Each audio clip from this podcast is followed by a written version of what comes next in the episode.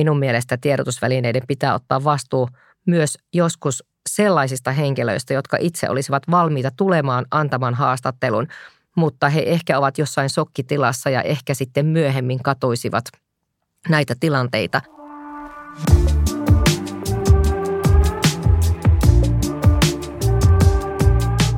Kuuntelet Suomen lehdistön virhepodcastia. Tässä sarjassa puhutaan itsekriittisesti journalismista ja mediasta. Mun nimi on Janne Arola.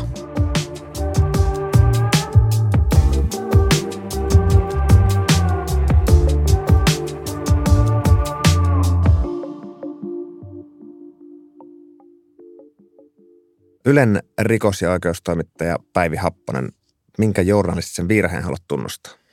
No tämä virhe tapahtui aika monta vuotta sitten.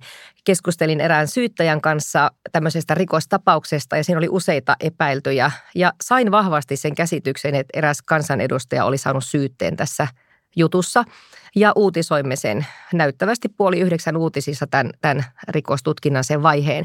Ja, ja kun juttu meni ulos, niin toimitukseen sitten soitti vihainen henkilö, että hän ei saanut syytteitä, vaan hänelle tehtiin syyttämättä jättämispäätös. No, järkytyin, kun olin kävelemässä töistä kotiin ja päätoimittaja soitti, että tämmöinen homma. Mutta sitten se virhe korjattiin ja ehkä hieman poikkeuksellisella tavalla tuolloinen päätoimittaja Jouni Kemppainen tarttu puhelimeen ja soitti itse sitten meidän kilpailijoille, suurimmille tiedotusvälineille, Hesarit, iltapäivälehdet, jotka olivat siteranneet tätä meidän uutista. Ja hän sanoi, että siinä oli virhe, että voitteko korjata sen uutisen. Tällä tavalla tietysti halusimme, että se virhe korjaantuu myös muissa medioissa kuin meillä.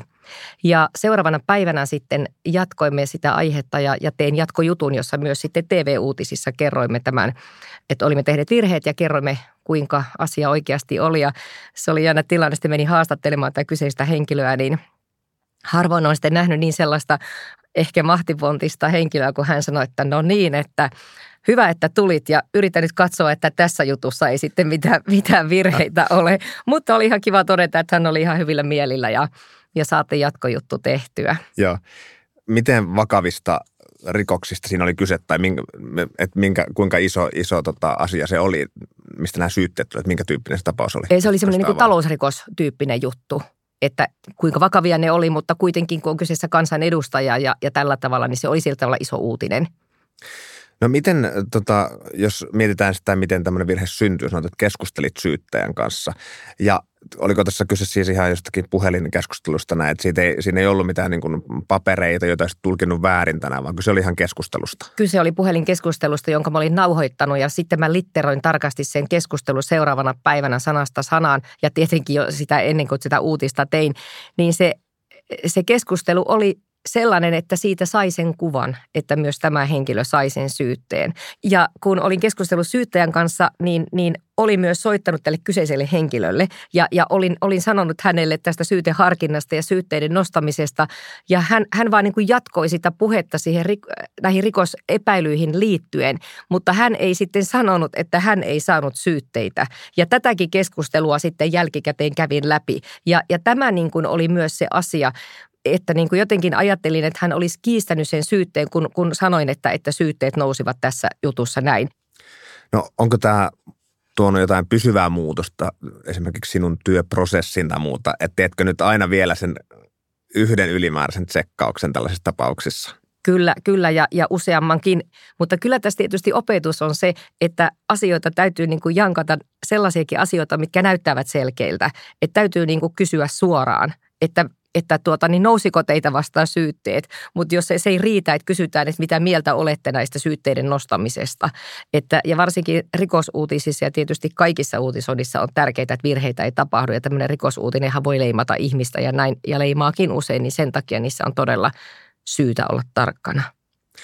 Että tässä oli selvästi niin kuin vähän huonojen sattumien summa, että ka- kävit kaksi keskustelua tai teit haastattelua – joissa molemmissa tämä toinen osapuoli tiesi kyllä, että tätä yhtä henkilöä kohtaan ei ole nostettu syytettä, mutta silti se meni niin, että vähän pystyi tulkitsemaan, että ei ollut ihan selvää se tilanne. Eli vähän huoneen sattumien summaa selvästi oli tässä. Joo, ja sitten toki kun kävin niitä keskusteluita, siis todellakin seuraavana päivänä sitä litterointia läpi näistä molemmista keskusteluista, niin edelleen olisi voinut niin kuin ajatella, että, että se syyte nousi, mutta, mutta silti tilanne sitten oli sellainen, että juuri hänen kohdallaan se syyte ei ollut noussut. Siinä siis oli muita vastaan nostettu syytteet. Onko tämä tyypillistä vai harvinaista, että käy sillä tavalla, että uutisoidaan vahingossa niin kuin väärin, että onko noussut syytteet tai onko, tiedätkö sä tämmöisiä tapauksia? No ei ja sen takia otinkin sen tähän esimerkkinä, että tämä on niin kuin äärimmäisen harvinaista, että, että tuota, pitkällä rikostoimittajauralla niin ei ole kyllä vastaavaa tapahtunut. No mä mietin sitä, sitä vielä liittyen tähän ja tietysti kaikkiin muihinkin oikeustoimittajana, kun työskentelet, niin saattaa olla valtavasti asiakirjoja, pöytäkirjoja, oikeuden pöytäkirjoja, joita pitää sitten usein ehkä vähän kiireisellä aikataululla tulkita näin. Niin kuinka paljon, paljon tämmöinen niin kiire ja suuret aineistomäärät vaikuttaa siihen riskiin, että sitten tulee virheitä? Että olet tietysti kokenut toimittaja, mutta että, että paljonko sillä on vaikutusta siihen, siihen mahdollisen virheen riskiin? No silloin, kun on, on asiakirja edessä, mitä käydään läpi tai, tai syyteharkinta, haastehakemus tai joku esitutkinta, niin silloin se virheen mahdollisuus on mielestäni vähäisempi, koska sulla on mustaa valkealla siinä edessä ja, ja luet sitä tekstiä. Mutta kyllähän mekin valtavassa kiireessä uutisoimme tuomioita, kun tulee vaikka käräjäoikeudesta jonkun iso jutun tuomio tai hovioikeudesta, niin meillä ja kilpailijoillakin on siellä sormet niin kuin näppäimillä kello 10, jos odotetaan jotain tuomiota ja, ja siellä ollaan ehkä tehty erilaisia otsikkovaihtoehtoja, että saadaan sitten mahdollisimman nopeasti se juttu ulos. Niin kyllähän nämä ovat sellaisia kohtia, että mä tiedän, että siinä on kiire, mä tiedän, että meidänkin työpaikalla seurataan minuutteja, sekunteja, kuka sen pussaa ensimmäisenä, mutta silti se tarkistetaan niin monen kertaan, että se menee varmasti oikein. Ja ilokseni voi todeta, että en muista, että tämmöisissä olisi tapahtunut virheitä näissä nopeissa, isoissa uutistilanteissa. Ja monta kertaa, jos mulla on joku kollega lähellä, niin mä saatan sanoa, että hei, lue ihan oikeasti, näetkö säkin tämän tässä samalla tavalla. Ja sitten jos ei ole, niin sitten vaan vielä kerran, kun oot lukenut ja kirjoittanut, rauhoitu ja lue vielä kerran siitä tiedotteesta tai tuomiosta se kohta. Ja esimerkiksi hovioikeuden tuomioiden uutisointi on, on vielä niin kuin monimutkaisempaa kuin käräjäoikeuden, koska se tuomio tulee siinä muodossa, että ensin on käräjäoikeuden ratkaisu ja sitten siellä, siellä jossain on se hovioikeuden ratkaisu, että se on vähän niin kuin monimutkaisesti löydettävissä ja siihen menee aikaa, mutta se on pakko sieltä löytää, löytää oikein. Että totta kai nämä on semmoisia vaaran paikkoja, missä voi hyvinkin tulla, mutta ne on myös sellaisia isoja uutistilanteita, että siinä otetaan mieluummin kaksi minuuttia kilpailijalle häviötä, kun sitten minuutin päästä pussataan toisenlainen lopputulema.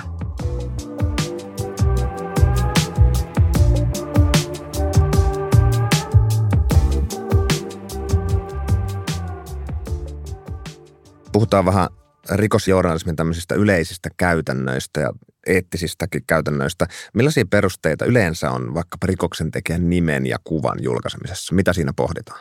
No lähtökohtahan on se, että tiedotusvälineet toimivat Suomen lain mukaan.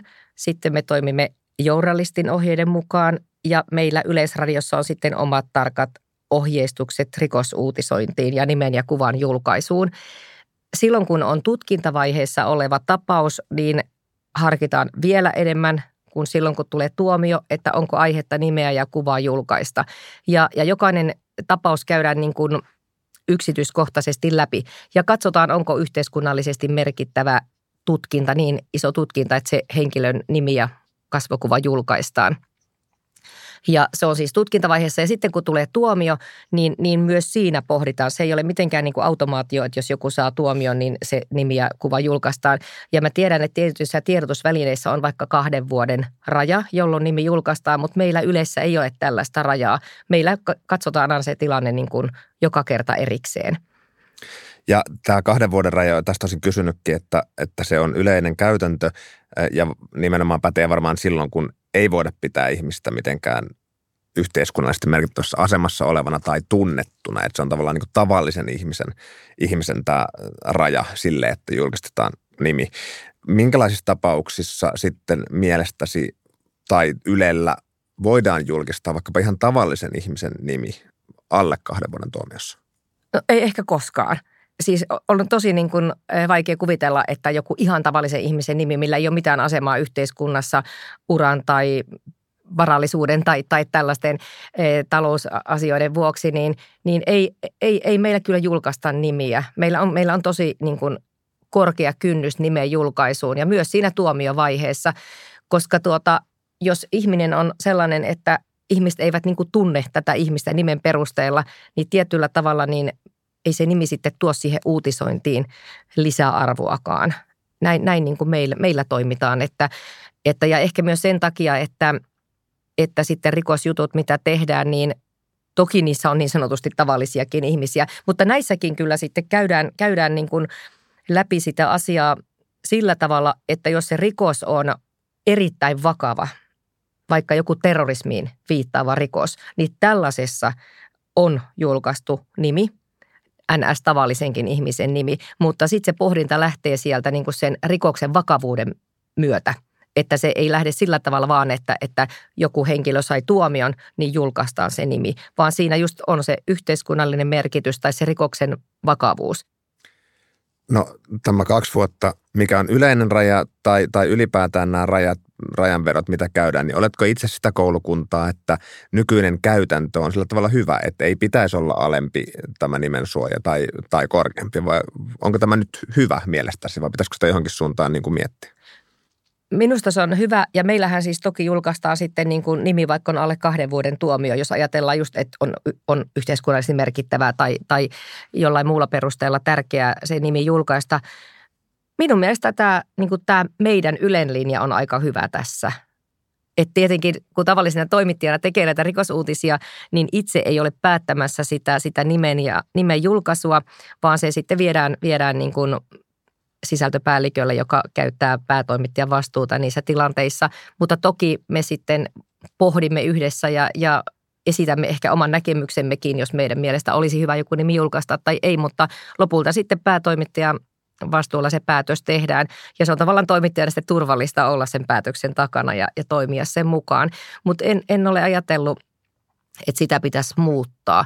Ehkä jos mietin, että milloin mä olisin ajatellut, että nimi olisi ollut syytä julkaista, niin tulee eh, niinkin kauan sitten ollut tapaus kuin Vilja Erikan tutkinta. Jotenkin silloin henkilökohtaisesti mietin, että nyt olisi ehkä syytä niin kuin julkaista epäiltyjen nimet, mutta sitten päätoimittaja linjasi, että me ei julkaistu ja muistaakseni sitten tuomiovaiheessa julkaistiin. Mutta, mutta en, en kovin usein ole tavallaan ollut eri mieltä kuin mikä tämä toimituksessa on linjattu. Ja jos vielä lyhyesti avaatte Vilja Eerikan tapauksen, niin, niin mistä siinä oli kyse? Vilja Eerika oli, oli helsinkiläinen pieni tyttö, jonka hän, hänen isä ja äitipuolensa murhasivat. Se oli tapaus, joka järkytti koko Suomea ja, ja tätä lasta oli pahoinpidelty todella pitkään sitä ennen ja hän oli käynyt paljon lastensuojeluviranomaisten läpikulkenut ja, ja ollut huostaan otettuna ja häntä ei vaan kyetty auttamaan. Ja se oli jotenkin niin järkyttävä se teko. Olin sitä oikeudenkäyntiä seuraamassa silloin, kun oli vangitsemisistunto, niin se oli, se oli jotenkin niin kamalaa kuultavaa ja niin järkyttävää. Niin jotenkin ajattelin, että, että siinä tilanteessa nimen julkaisu olisi ollut kohdallaan. No, mietin tätä, kun rikos- ja oikeustoimittajana olet tekemisissä, niin kuin äskenkin viittasit, vakavien, kammottavienkin tekojen kanssa, niin jää, jääkö näiden niin kuin, no erityisesti uhrien, mutta ehkä tekijöidenkin kohtalot jotenkin kummittelemaan tällaisten juttuprosessien jälkeen joskus? Kyllä ne jäät ja, ja niin kuin, kyllä ne tapaukset jäävät mieleen. Toi äsken mainittu Vilja Erikan tapaus oli semmoinen, mikä jäi kyllä tosi vahvasti mieleen. Se pyöri monta viikkoa mielessä ja itse asiassa kävin meidän työpaikalla keskustelemassakin ammattihenkilön kanssa siitä, että se, se oli kyllä niin kuin poikkeavuudessaan niin järkyttävä ja karmea teko. Mutta totta kai kun istuu päivän tuolla oikeussalissa ja kuuntelee siellä eri osapuolia, niin kyllähän ne se saattaa sitten jäädä mieleen, mieleen pyörimään, että – mitä on tapahtunut oikeasti ja ajattelee ehkä, että on, on ihan hyvä, että olen vain toimittaja, joka kirjoitan tästä uutisen ja tuo molempien osapuolten näkemykset ja perustelut esille, että onneksi en ole tuomari, joka joutuu tämän jutun ratkomaan. Julkisuudesta seuraa myös väistämättä on omat seurauksensa sekä tekijöille että, että esimerkiksi rikoksen uhreille voi olla, niin mitä tästä ajattelet, tästä niin kuin julkisuuden vaikutuksesta siihen rikoksen osapuolten elämään? Ajatteletko sitä paljon?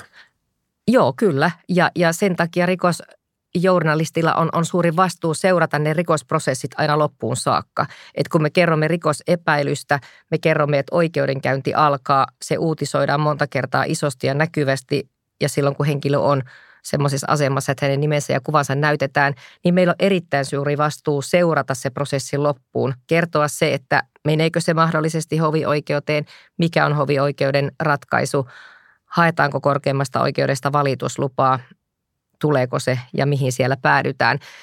Koska voihan olla, että ratkaisu muuttuu siinä matkan varrella, taikka näin, että nostetaan syytteet ja käräjäoikeus hylkää ne syytteet. Näiden uutisten täytyy olla yhtä suuria ja yhtä näkyviä kuin niiden alkuperäisten uutisten, koska se on juuri sitä niin kuin henkilön suojaa ja turvaa, mitä me voimme tässä omassa työssämme tehdä ja mikä vastuu meillä on se tehdäkin. No yksittäisenä toimittajana voit tietysti vastata vain siitä, mitä itse teet, mutta mietin vielä tätä, että kun on joku paljon julkisuutta saava tapaus, josta kaikki tuntuu olevan tavalla tai toisella kiinnostuneita, niin mitä ajattelet tästä kokonaisjulkisuudesta? Voiko se mennä liian pitkälle niin, että siitä sitten aiheutuu vaikka tekijälle tai uhrille riippuen tapauksesta niin jotakin seurauksia? Tai tuleeko mieleen jotakin tapauksia, jossa mielestäsi on menty ehkä vähän liian pitkälle julkisuudessa? Se on ihan totta, kun asiaa käsitellään laajasti julkisuudessa, niin kyllähän sillä on suuri niin kuin merkitys sen ihmisen elämään. Ja useinhan onkin sitten niin, että, että tapausta, jota on käsitelty paljon mediassa ja tiedotusvälineissä, niin syytettyyn puolustus sitten käräjäoikeudessa tai tuomioistuimessa vaatii tuomion lieventämistä sen takia, että asia on saanut paljon julkisuutta. Ja sittenhän tuomioistuin pohtii sen jälkeen, että onko se julkisuus ollut niin laajaa, että sen pitäisi näkyä siinä tuomiossa alentavasti vaiko ei. Joskus se näkyy, joskus se ei näy.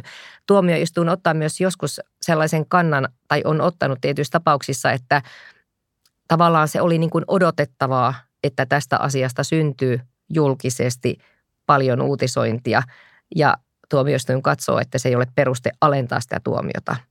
Mutta tottahan se on, että kun monet mediat seuraavat yhtä aikaa jotain isoa rikosprosessia, no vaikka joku viihdetaiteilija tai tämmöinen tunnettu henkilö, niin kyllähän se tavallaan niin kuin voi ajatella sen henkilön näkökulmasta, että se rangaistus on niin kuin suurempi tietyllä tavalla kuin se, että se tulisi vaan sieltä tuomioistuimesta, kuin se, että se on niin kuin koko maailman tai ainakin koko Suomen niin kuin nähtävillä.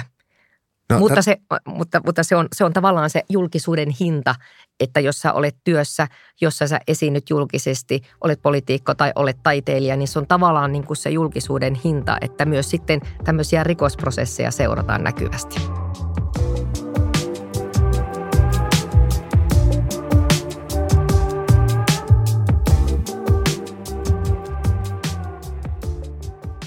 Tätä mietin vielä, kun oikeudenkäyntejä seurataan nykyään live-seurantana medioiden omilla sivuilla ja, ja jotenkin äh, näin maalikkona näyttää siltä, että silloin helposti lähes kaikki oikeussalissa sanottu tulee jotenkin julkiseksi helposti. Mit, mitä mieltä tästä kehityksestä olet? Onko lähtökohtaisesti kaikki oikeussalissa kerrottu julkaistavissa vai puut, jääkö siitä puuttumaan jotakin journalistista harkintaa silloin, jos tehdään tällaista live-seurantaa? Tämä on hyvä kysymys monellakin tapaa. Ensinnäkin asiat, mitkä ovat julkisia, eivät missään nimessä ole kaikki julkaistavia. Ja tätä pohdintaa käydään paljon. Meidän pitää suojata uhria lähtökohtaisesti erittäin hyvin. Ja monissa rikosuutisissa, no sanotaan seksuaalirikosuutisoinnissa, jätetään paljon asioita kertomatta uhrin suojelemiseksi. Ja esimerkiksi tuomitun nimeä ei kerrota sen takia, että uhria suojellaan. Ja live-seuranta on kiinnostavaa rikosjournalismin muoto sieltä oikeussalista. Itsekin teen hyvin paljon sitä. Ja, ja ideahan siinä on, että siinä niin kuin yleisölle kerrotaan, mitä siellä salissa tapahtuu molempien näkökulmista. Ja tavallaan ne asiat, mitä siellä tulee esiin, totta kai tämä sama harkinta, kun kirjoitan sitä siellä niin kuin livenä, niin teen sitä samaa harkintaa, että voiko jotain asiaa kertoa, mutta itse asiassa seksuaalirikosjuttujahan me emme esimerkiksi pääse seuraamaan, joten sellaista harkintaa ei tarvitse tehdä. Periaatteessa ne oikeudenkäynnit, joista olen live-seurantaa tehnyt, niin siellä esille tulevat asiat ovat kyllä sellaisia, mitä, mitä yleensä olen voinut kirjoittaa siihen live-seurantaan. Ja vaikka sitä tehdään niin kuin todella niin kuin nopeasti, niin ei siinä ehdi kaikkea kertoa. Oleellista siinä on kertoa, mitä eri osapuolet tekevät. Ja se on myös yksi semmoinen juttumuoto, missä virheiden mahdollisuus on suuri. Koska se työ on semmoista, että sä kuuntelet yhtä aikaa ja kirjoitat sitä ja samalla kuuntelet jo, kun juttu menee eteenpäin, mitä hän sanoo seuraavassa lauseessa. Ja kyllä mulle siellä käy useasti niin, että mä oon kirjoittanut lauseen ja mulla jää yksi sana siitä, että mitä, mitä tämä syyttäjä sanoo. Sanoko se viime kuussa vai viime kesäkuussa? Mun pitää deletellä vetää se koko kappale tai koko se osuus pois, koska en tietenkään voi niin kuin arvella, että mitä hän sanoi. Että sielläkin vaaditaan, ja siellä juuri vaaditaankin tarkkuutta, koska sitä työtä tehdään nopeasti. Ja sitten äh, toinen liittyy vähän tämmöiseen niin kuin paljon julkisuutta saaviin tapauksiin. Olet itse kritisoinut julkisesti esimerkiksi sitä, että kun, kun huumetuomioita saanut Niko Rantaaho tai hänen oikeudenkäynneissä huomio keskittyy sitten myös tämmöisiin niin kuin ihmissuhdeasioihin, jotka oli tietyllä tavalla viihdeuutisia. Niin mi- mitä, mitä ongelmia liittyy siihen, että nämä niin kuin sekoittuu nämä genret vähän tässä, viihde ja rikokset, jos näin voi sanoa? Sehän on jännä ilmiö, että tietyissä oikeudenkäynneissä, kun yleensä me rikostoimittajat siellä istumme ja seuraamme niitä, niin sitten tiettyihin oikeudenkäynteihin tulee paljon myös viihdetoimittajia mukaan. Ja se ongelma, mitä siitä voi seurata juuri tämän Niko Rantaahon kohdallakin, mitä pohdiskelin siinä blogikirjoituksessa, oli se, että kun paljon menee julkisuudessa, puhutaan hänen yksityiselämästään ja, ja tyttöystävistään ja kaikesta tämmöisestä asiasta, niin ihmisiltä sitten helposti unohtuu, mistä häntä syytetään. Häntäkin syytettiin todella niin kuin vakavista huumerikoksista ja myös tuomittiin. Et siinä on semmoinen riski, kun rikosuutisista tulee tavallaan viihdeuutisia, että ihmiset eivät enää muista sitä, mistä häntä sitten lopulta syytetään. No mä mietin tätä laajemmin, kun rikoksethan kiinnostaa ihmisiä valtavasti ja tämä on niin kuin lisä, tuntuu, että se vaan lisääntyy ja lisääntyy, että on true crime-kirjallisuutta, podcasteja ja, ja tosiaan sit myös tällaisia ei-journalisteja, jotka seuraa erilaisissa kanavissa rikostapauksia. Miten se on vaikuttanut rikosjournalismiin ja, ja niin kuin millaisia trendejä rikosjournalismiin on ehkä tullut juuri sen takia, että tällainen niin kuin kiinnostus rikoksia kohtaan ja true crime on tietyllä tavalla noussut? No kyllä mä luulen, että ehkä se on vaikuttanut ja ehkä samaan aikaan se, että toimituksissa on havahduttu siihen, että jotta me saadaan yleisöä, niin millä tavalla meidän pitää uutisoida rikosasioista ja meidän pitää yrittää uutisoida niistä kiinnostavalla tavalla. Ja toki ihmiset niin kuin ihmisten on helppo lukea sellaisia asioita, missä puhutaan jostain ihmisestä. Ja meilläkin niin kuin moniin asioihin me halutaan aina esimerkkitapaus, jos me tehdään vaikka juttua jostain jos nyt vaikka tuosta perintöriidoista otan esimerkin, ja, tai tämmöistä aihetta olin tekemässä, ja sitten teimme aika paljon sitten työtä sen eteen, että löysimme siihen semmoisen esimerkkipariskunnan, koska kovin moni ei perintöriidoista lähde mielellään kertomaan.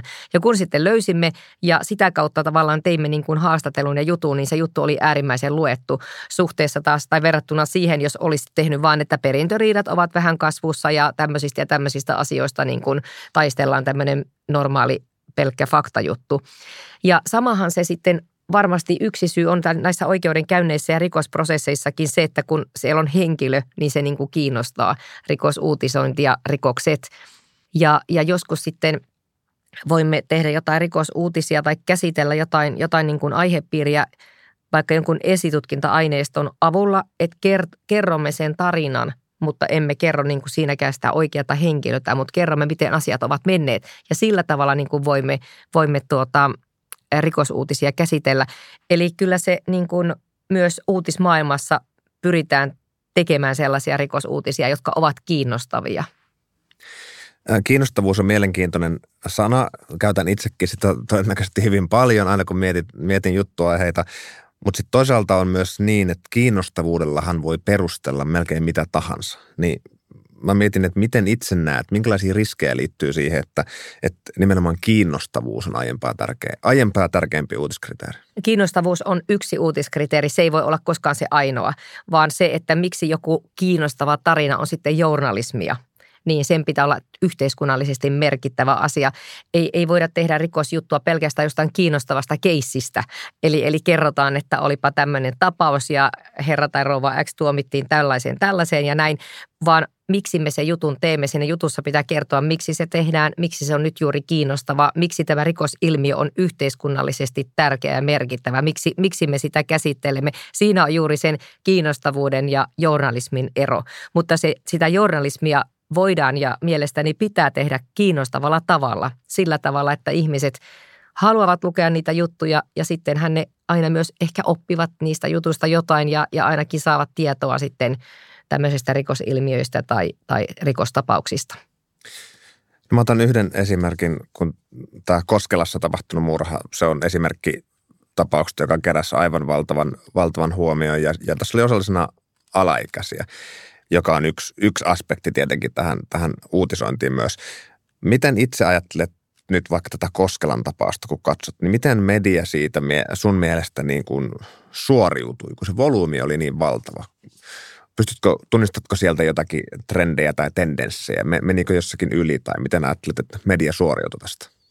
Nyt mä en niin tarkasti siis muista sitä, miten, miten yksittäiset uutisoinnit on siinä tehty, mutta jos muistan oikein, että näiden alaikäisten epäiltyjen ja tekijöidenkään nimiä ei ollut missään julkisuudessa. Näin mä muistelen, se oli mielestäni hyvä ja oikea linja, koska myös he ovat alaikäisiä ja mielestäni uutisoinnista ei voinut tätä uhriakaan myöskään tunnistaa.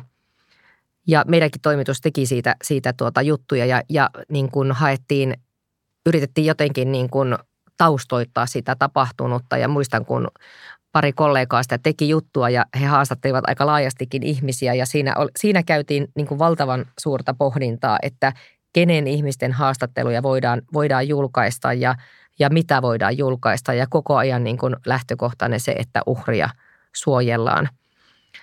Ja tähän liittyen, kun kollegat tekivät sitä juttua, niin muistan, että he haastattelivat tiettyjä tahoja, jotka halusivat kertoa sitä tapauksesta, mutta sitten toimituksessa päätettiin, että me suojellaan näitä ihmisiä ja me emme julkistaneet heidän haastatteluaan, koska he olivat tietyllä tavalla lähipiiriä tälle uhrille. Ja, ja ne on juuri semmoisia niin kuin tärkeitä paikkoja. Minun mielestä tiedotusvälineiden pitää ottaa vastuu myös joskus sellaisista henkilöistä, jotka itse olisivat valmiita tulemaan antamaan haastattelun, mutta he ehkä ovat jossain sokkitilassa ja ehkä sitten myöhemmin katuisivat näitä tilanteita. Mediahan on arvosteltu esimerkiksi koulu näiden surmien ja ampumisten yhteydessä joskus aiemmin Tuusulassa, että, että mentiin kysymään siis uhreilta ja he, uhrien läheisiltä kommentteja. Ja mielestäni siitä on, on opittu, että itse olin uutisoimassa Kauhajoen ampumista siellä Kauhajoen koululla ja, ja omasta mielestäni esimerkiksi edellisestä ikävästä kouluampumisesta oli opittu, että siellä ei sitten menty enää sillä tavalla ihmisten – lähellä. Ja kyllä, kyllä kun tässä virheestä puhutaan, niin kyllä mediallakin on syytä katsoa peiliin aina tämmöisten isojen uutistapahtumien ja rikosuutisointien jälkeen ja, ja pohtia, että menikö kaikki oikein, kerrottiinko jotain liikaa, jätettiinkö jotain olennaista kertomatta, koska ne on aina niin kuin hetkessä tehtäviä päätöksiä, mitä tehdään voi olla, että mediakin tekee virheitä ja tekee tietenkin, niin silloin on syytä niitä tarkastella ja muuttaa toimintatapoja sen mukaan.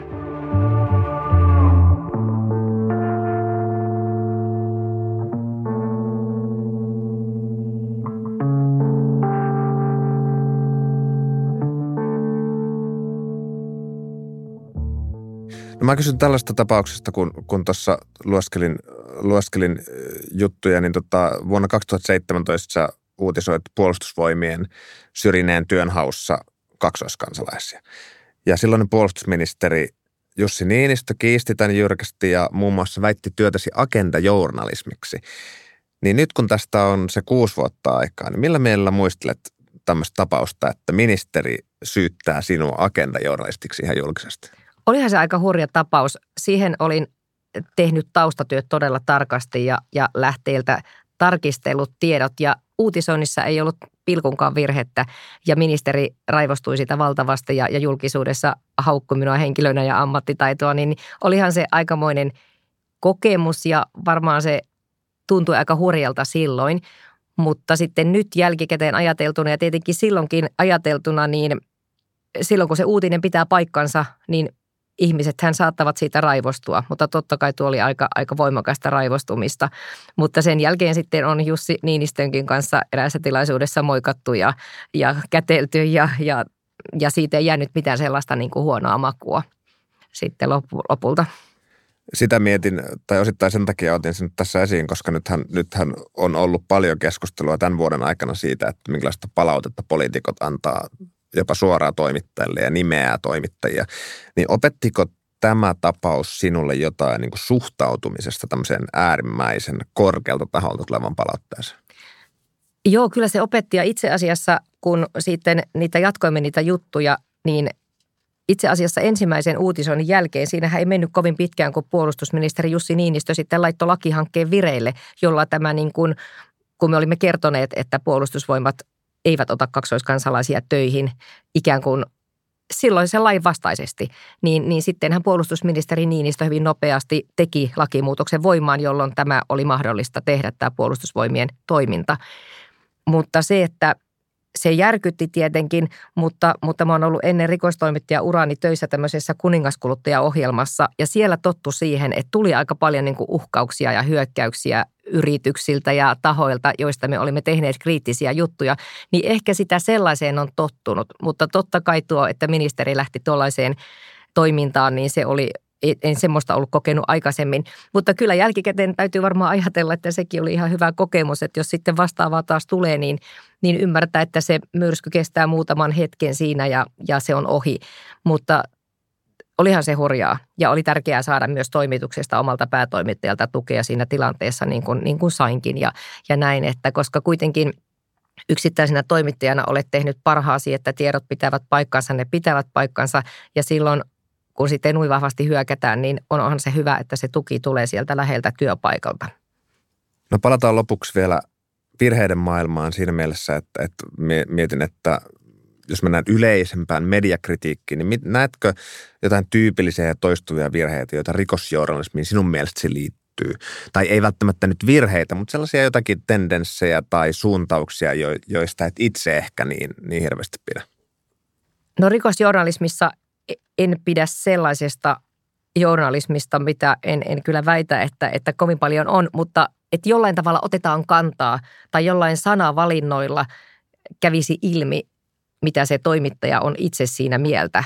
Ja, ja ammattirikostoimittajat ei, ei tällaista kyllä teekään, mutta, mutta niin ylipäätään sitten, että siihen voi liittyä myös se, että jossain somessa tai jossain otetaan kantaa johonkin rikostapauksiin tai iloitaan jostain päätöksestä tai ollaan surullisia jostain tuomioistuimen ratkaisusta. Mielestäni se ei niin kuin ylipäätään toimittajalle ole soveliasta, että, että lähdetään ottaa kantaa johonkin tämmöiseen asiaan.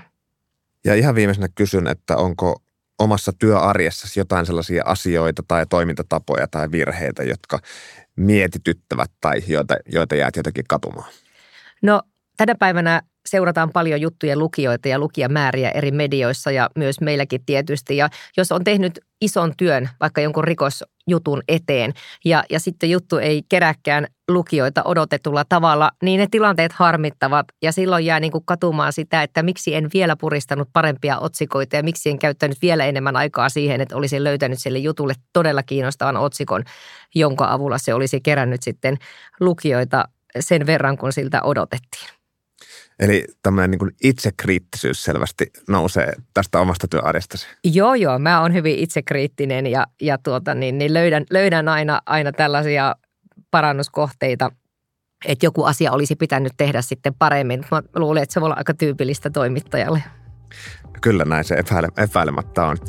Mutta Päivi Happonen, kiitos haastattelusta. Kiitos paljon.